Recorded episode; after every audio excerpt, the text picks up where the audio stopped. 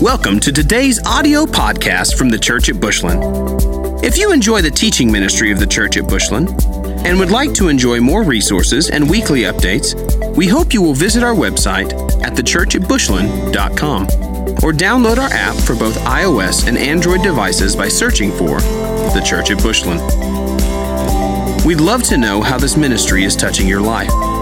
Please take a moment to let us know by emailing us at media@thechurchatbushland.com.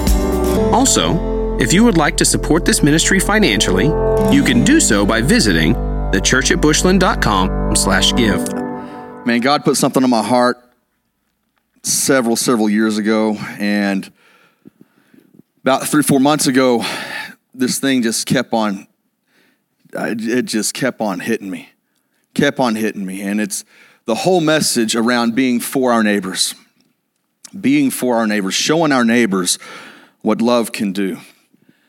Some of my volunteers, some of my leaders, we went to a conference about 4 months ago or so, back in April, and we were sitting there, and we're in the airport, and we just grabbed some food. We're getting ready to catch our flights and all that stuff, and we're getting ready to bless our food, like I said, and there's a lady that we noticed her, and I just looked over and said, hey, can we pray for you for anything? Is there anything that we could pray with you about? And she looked at me with, her eyes got about that big around. They were huge. And she's like, are you talking to me? And I'm like, yeah. I said, I'm sorry. I said, listen, I went and introduced myself. I said, hey, my name is Mark Boyette. I'm the children's pastor at the church in Bushland, Texas. And I said, I know you have no idea where that is, but this is my group of leaders right here. And we just noticed you here, and we just wanted to see if we could pray for you. And she's, okay, sure. Could you pray for me, my family, and my brother? She says, I'm actually going to pick my brother up. And I said, absolutely. I said, would you mind joining us in prayer? So she comes and circles up, and I said, can you tell me your name? Her name was Amy. And we sat there and we prayed. And as we just, I love my leaders, man. We just agreed for her family, believing over her, and just prayed for her family. And she went and sat back down and waited, and we sat there and went on our way and stuff. But it got me to thinking about what the Word says in Mark chapter 12. In Mark chapter 12, verse 28, it says, one of the teachers of the law came and heard them debating. Noticing that Jesus had given them a good answer, he asked him, of all the commandments, which is the most important? And Jesus answered, the most important one is this, hear, O Israel, the Lord our God, the Lord is one. Love the Lord your God with all your heart, with all your soul, and with all your mind, and with all your strength. And the second is this, love your neighbor as yourself. There is no commandment greater than these. And that message has just been over and over and over, going over in my spirit, in my heart, because we have got to love our neighbors. We've got to reach out to them. We've got to let our neighbors know that we're for them. And of course, you might look at me as well. You all know who's our neighbor. Who is our neighbor? And if you look in Luke, Jesus was asked the very same question. Luke chapter 10, it said, on one occasion, an expert of the law stood up to test Jesus, and Jesus had asked, he said, "Teacher, what must I do to inherit eternal life?" And Jesus said, well, what is written in the law? How do you read it? And he answered, well, love the Lord your God with all your heart, with all your soul, with all your strength, and with all your mind, and love your neighbor as yourself. And Jesus said, you answered correctly. Do this, and you will live. And then Jesus goes on and tells the story of the Good Samaritan. And he talks about how this guy was just beaten and left for dead. And a priest walks by and he notices the guy. And without even thinking, he's like, I do not want to deal with this guy. And he takes a whole nother route to avoid him. And then a Levite walks up on the same trail. He sees the guy. He's like, oh, no, I can't get along with him. So he takes a whole nother route and he avoids him. And then the Samaritan walks up. And the Bible says that he took pity upon him. And he takes care of him. And he puts him on his donkey, and they go into town, and he gets a room at the inn, and he pays the innkeeper, says, hey, listen, here's 2 silver coins. I will reimburse you on my way back through for any other debt, any other expenses that you incur. I will take care of him. And Jesus says, which of these three do you think was a neighbor to the man who fell into the hands of the robbers? And the expert of the law said, well, the one who had mercy on him. And Jesus said, go and do likewise. Now, what I love about that story, and one thing that you have to remember about that story,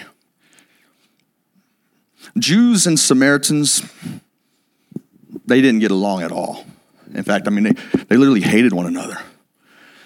I guess I could compare it to, like, growing up. I mean, y'all know me. When y'all see me around here, everybody's looked at me today, they're like, man, why are you so dressed up? I mean, you're normally, but I'm usually decked out in my Dallas Cowboy gear, right? Because I'm a big Dallas Cowboy fan. And so I relate it to Washington Redskin fans because I don't get along with Washington Redskin fans. I never will. I never have. It never will happen again. Now, I realize that the hatred is not there because I really don't hate them, but I really don't want to see them ever win a game ever again, okay? But you can imagine walking up on a Washington Redskin fan, landing in the middle of the road, like, oh, well, you're on your own, buddy. No, I'm just joking about that. But guys, that's what it's talking about, being for our neighbors. This Samaritan looks with pity upon this guy and says, I will take care of you. I know you're not the same as me. I know we're supposed to hate one another, but I'm going to take care of you. And for this teacher of the law to be told, go and do likewise. Go and be just like that guy. You know, it had to rock his world. Like, you want me? No, I don't know. And Jesus said, go and love your neighbor. Go and do likewise. So my question for you this morning is, are you for your neighbor? Are you for your neighbor? Are we, the church, are we for our neighbors? Because if we are, it doesn't matter what people look like. It doesn't matter how they dress. It doesn't matter because we are supposed to be for our neighbors. And if we're for our neighbors, the first thing that I can tell you is that we cannot be nearsighted. In 2 Peter, let me flip over there real quick. 2 Peter chapter 1. Verse 5, it says, for this very reason, make every effort to add to your faith goodness, and to goodness knowledge, and to knowledge self-control, and to self-control perseverance, and to perseverance godliness, and to godliness brotherly kindness, and to brotherly kindness love. For if we possess these qualities in increasing measure, they will keep you from being ineffective and unproductive. Let me read that again. They will keep you. For if we possess these qualities in increasing measure, they will keep you from being ineffective and unproductive in your knowledge of our Lord Jesus Christ. But if anyone does not have them, he is nearsighted and blind, and he's forgotten that he's been cleansed from his past sin. How often are you making an effort to add to your faith goodness? How often are you making an effort to add to your goodness knowledge, and to knowledge self-control? How often to self-control are you adding perseverance, and to perseverance godliness, and to godliness mutual affection, and to mutual affection love? How often are you adding love to your life? The Bible says by possessing these qualities, it keeps us from being ineffective and unproductive. Now, those are two words. When my eulogy is being read, I don't want those words mentioned about me. I don't want people to say, well, Mark, he lived an ineffective life, and he was very unproductive with the time that he spent here on earth. I do not want that being said about me. If we possess these qualities, we become nearsighted and blind, forgetting that we have been cleansed from our past sins. Guys, we can't get blinded by our needs. We can't get insulated and forget about others. We can't be so insulated and not care about those around us. Students, when you're walking the halls of your class or of your school, man, there's kids that are walking those same halls with you that are going, their lives are miserable. They could be crumbling. You cannot forget about them. You can't be so insulated and, well, I'll just care about me. Guys, whoever we're working with, we can't get insulated with our own lives being so nearsighted, only caring about what's going on in our lives. We got to show the world that we love them, that we care for them, that we're for them. Guys, we can't get away from the heart of the one that we serve. You can't get away from the heart of Jesus. So how do you know if you're struggling with nearsightedness? Let me ask you this one question. If God were to answer all your questions or all your prayers, would it change you or would it change the world? If God were to answer all your prayers, would it change the world or would it just change you? If your prayers are all about, Lord, bless me and bless my household and bless this, and you never once spend time lifting up your neighbors and your brothers and sisters and those around you, those that you know who are going through stuff, you know that you've become nearsighted, guys. And if you become nearsighted, you're ineffective and unproductive. The second thing is if we are for our neighbors, we must change the way that we see each other. Guys, we have to engage with people in ways that adds dimension to our lives. We need to develop personal relationships with those around us. People aren't looking for a theological debate. They really don't care about all you know about Jesus, and they don't really care all you know about the Bible. What they're looking for is someone who cares about what they are going through. They're looking for a friend. You see, people don't care how much you know until they know how much you care.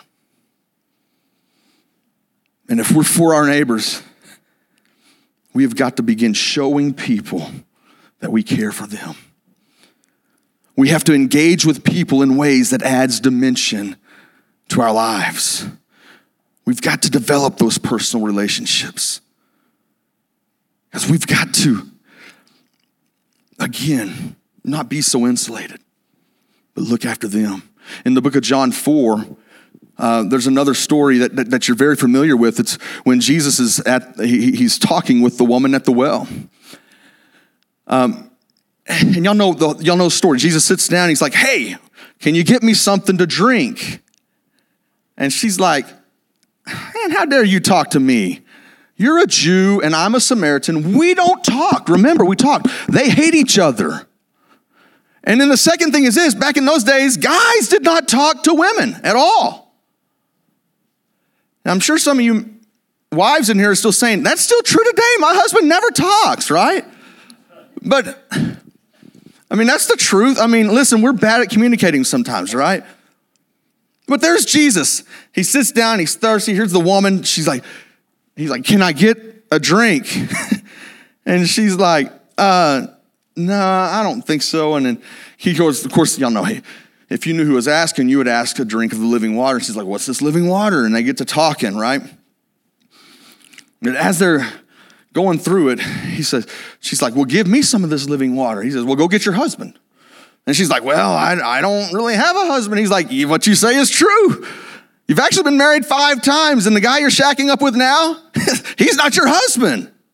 And she's just sitting there like, how in the world does this guy know this stuff, right? And the woman said, I know that the Messiah called Christ is coming. When he comes, he will explain everything to us. And Jesus declared, says, well, I who speak to you am he. Now, what I love about this story and what I want to talk to you about this morning is I want to look at this story through the disciples' eyes for just a second, all right? Through their kind of perspective of what happens. Because if you look in verse 27... 27, it says, just then, all right? So at the moment that Jesus says, I who speak to you am he, it says, just then the disciples return. And we're surprised to find him talking with a woman, but no one asked him, what do you want? Or why are you talking to her? Then leaving her water jar, the woman runs back to town and said to the people, you've got to come see this man who told me everything that I've ever did. Could this be the Christ? So they came out of the town and made their way toward him. And verse 31 is a very interesting verse because it starts off with the word meanwhile. Meanwhile. So you got to imagine this in your, whenever I read the Bible, I always picture a story of what's going on, and I try to picture it out. And in this particular story, I see this whole town of people coming and seeing if this is really the Christ. And there's this lady leading the charge. Come on, we're going to show you this guy who told me everything. And the disciples are just sitting there. Meanwhile, they're sitting there and say, hey, man, are you hungry? Are you hungry? And Jesus is looking at them like, seriously, that's the question you got for me right now? I got a whole town of people headed this way to meet me, the Messiah, and you're worried if I'm hungry? That's a wrong time to ask that question. That's a wrong time to ask that question. And he looks, and if you look in verse 35, he says this, and he says, do you not say 4 months more and then the harvest? I tell you, open your eyes and look at the fields. They are ripe for the harvest. Open your eyes, people. There's a whole town of people headed this way to meet me, and all you care about is I'm hungry.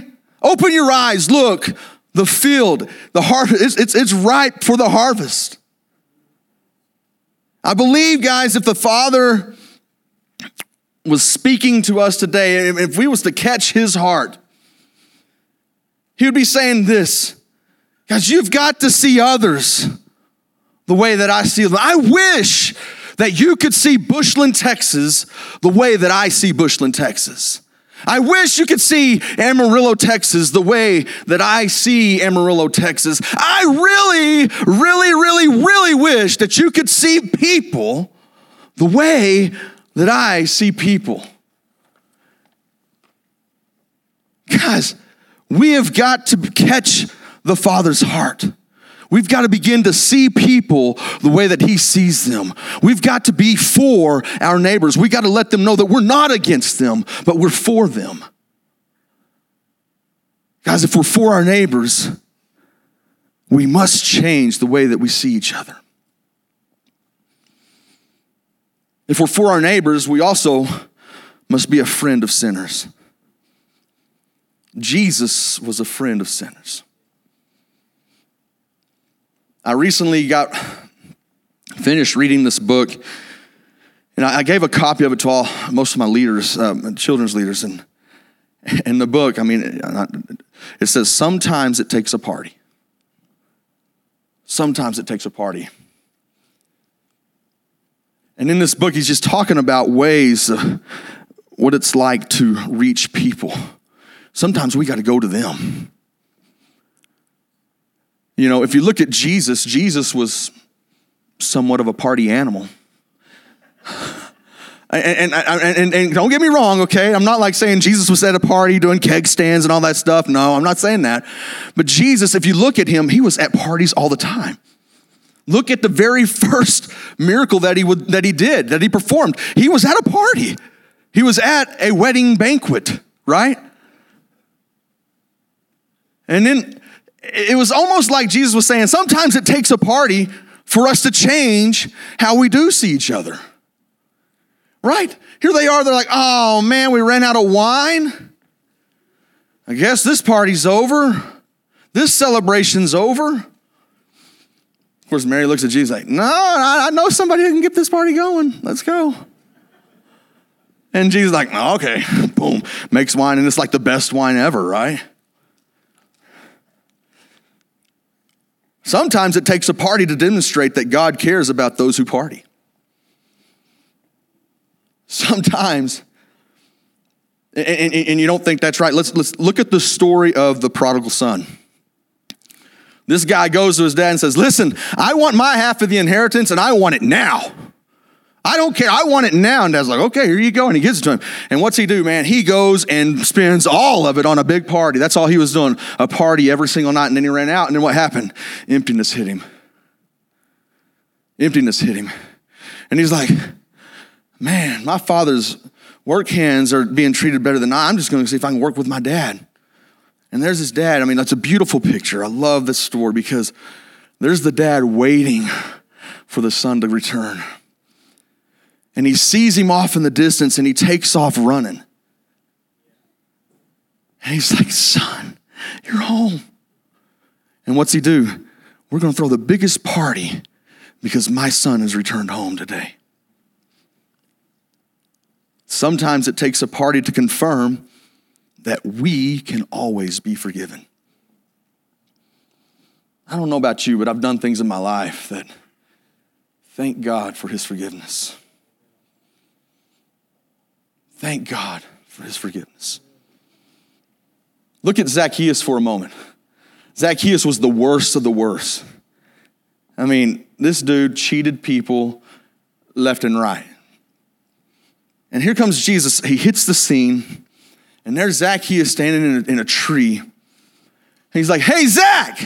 Hey, yeah, man, you. Hey, come down, man. We're going to go to your house and eat today. We're going to go to your house and celebrate. And in that, Jesus goes to them, and Zacchaeus realizes, man, I can be forgiven. Sometimes it takes a party to prove that people matter more than our own opinions. I don't know how many times I've been on Facebook, or it's usually Facebook, because people, man, they share some of the craziest stuff. Oh, man. And they're so worried about getting their agenda pushed and getting their opinion heard that they don't care who it offends. They don't care who it impacts. Guys, sometimes it does take a party to know that people matter more than our opinions. And you look at the Pharisees for a moment. The Pharisees, and they walked around. They knew everything there was to know about the Bible, right? About the Word, about the law. And they walk around knowing, and you know, they spent time. I mean, there's like, I'm going to try my hardest to not rub elbows with sinners. That's what they did. That's what they did. And they'd go around, oh, I'm better than you, you know? And Jesus enters the scene. And then why do you think they were so offended? Because he was going against the people that they hated. And they're like, there is no way the Messiah would do that. But yet he did. He went to the sinners. He's like, hey, come here. Come here. You know what's going to happen? You're going to hang out with me for a little bit, and you're going to touch the hem of my garment. And things are going to just change in your life because it doesn't really matter. I just want you to know I care for you.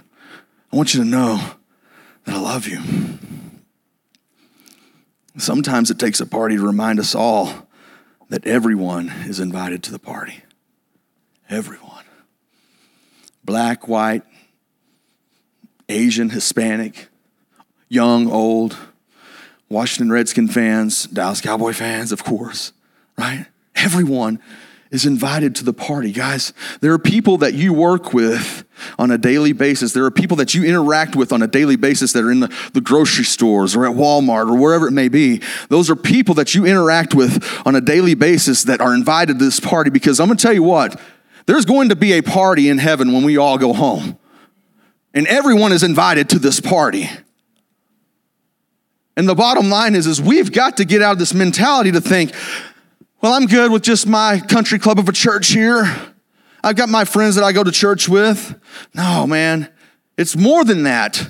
People got to know that we're for them. We've got to love our neighbors as we love ourselves. Guys, we got to accept the personal responsibility that if people in our community are going to be saved, and if lives are going to be reached, if lives are going to be touched, guys, it's not Pastor Jeff's job. It's not even God's job. But it's your job, and it's my job, it's our job to reach these people. Many times people come to church and they're like, well, the pastor will take care of that. The pastor doesn't interact with the same people that you do. Well, God, if God wants them to come to church, he'll deal with them. No. Look for a way to go and share your story with them. Guys, we've got to know that it's our job to be friends of sinners. We've got to develop those personal relations. We've got to look for opportunities to tell our personal stories. People look at me sometimes, they're like, well, witnessing is so hard. Guys, witnessing is not hard at all. Witnessing is not telling someone what's wrong with them. It's telling someone what happened to you. A witness says this. A witness says, hey, can I tell you the difference that Jesus made in my life? Can I tell you where he's brought me from to where I am today? I'm not the same person I was 15 years ago. That's what a witness does. And it's our job to go out and share our stories with these people that we interact with on a daily basis. Guys, we must look for opportunities to give personal invitations. Guys, we were sitting in that airport, and it would have been so easy for us just to say, hey, let's just pray over our food and bless our food, and God watch over our flight. But Amy said, yes, can you pray for my brother? Can you pray? And she told me about what's going on in their life. And we prayed for him. When Amy's flight was called, Amy walked up to me, and she looked me straight in the face. And she said, Mark, thank you for noticing me. Thank you for, I've never had anyone notice me before. I've never had anyone care enough about me just to say, can we pray with you? Thank you for noticing me.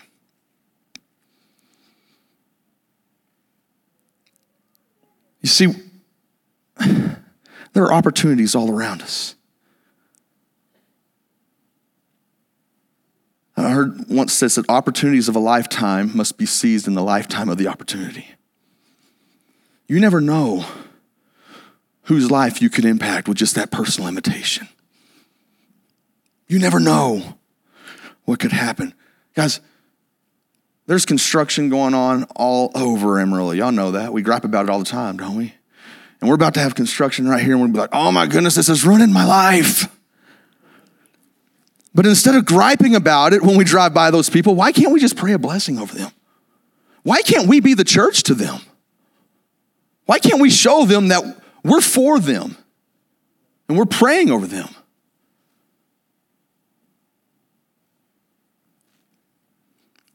We are all made better by the relationships we have in our life. We're better together. In fact, that's kind of the theme of our fall kickoff this year. We are better together. Life done with friends is better. We must be a friend of sinners because Jesus was a friend of sinners.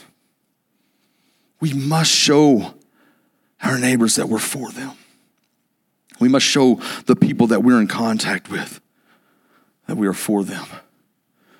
You see, Jesus knew what it meant to be for his neighbors. He said we're to love our neighbors as we love ourselves. My question again is, do you love your neighbors? Are you for your neighbors?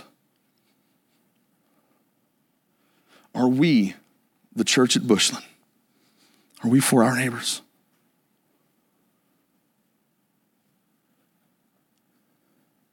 It's just something to think about this week. What life can you change this week by showing someone you're for them? By putting your needs aside and saying, hey, I'm here for you. We're here for you. Let's pray. Thank you for listening to this week's podcast from the Church at Bushland. We exist to help people know God, find freedom, discover purpose, and make a difference. We hope you will stay connected by following the ministry on Facebook and Instagram, by using The Church at Bushland, and on Twitter by using @TCABushland.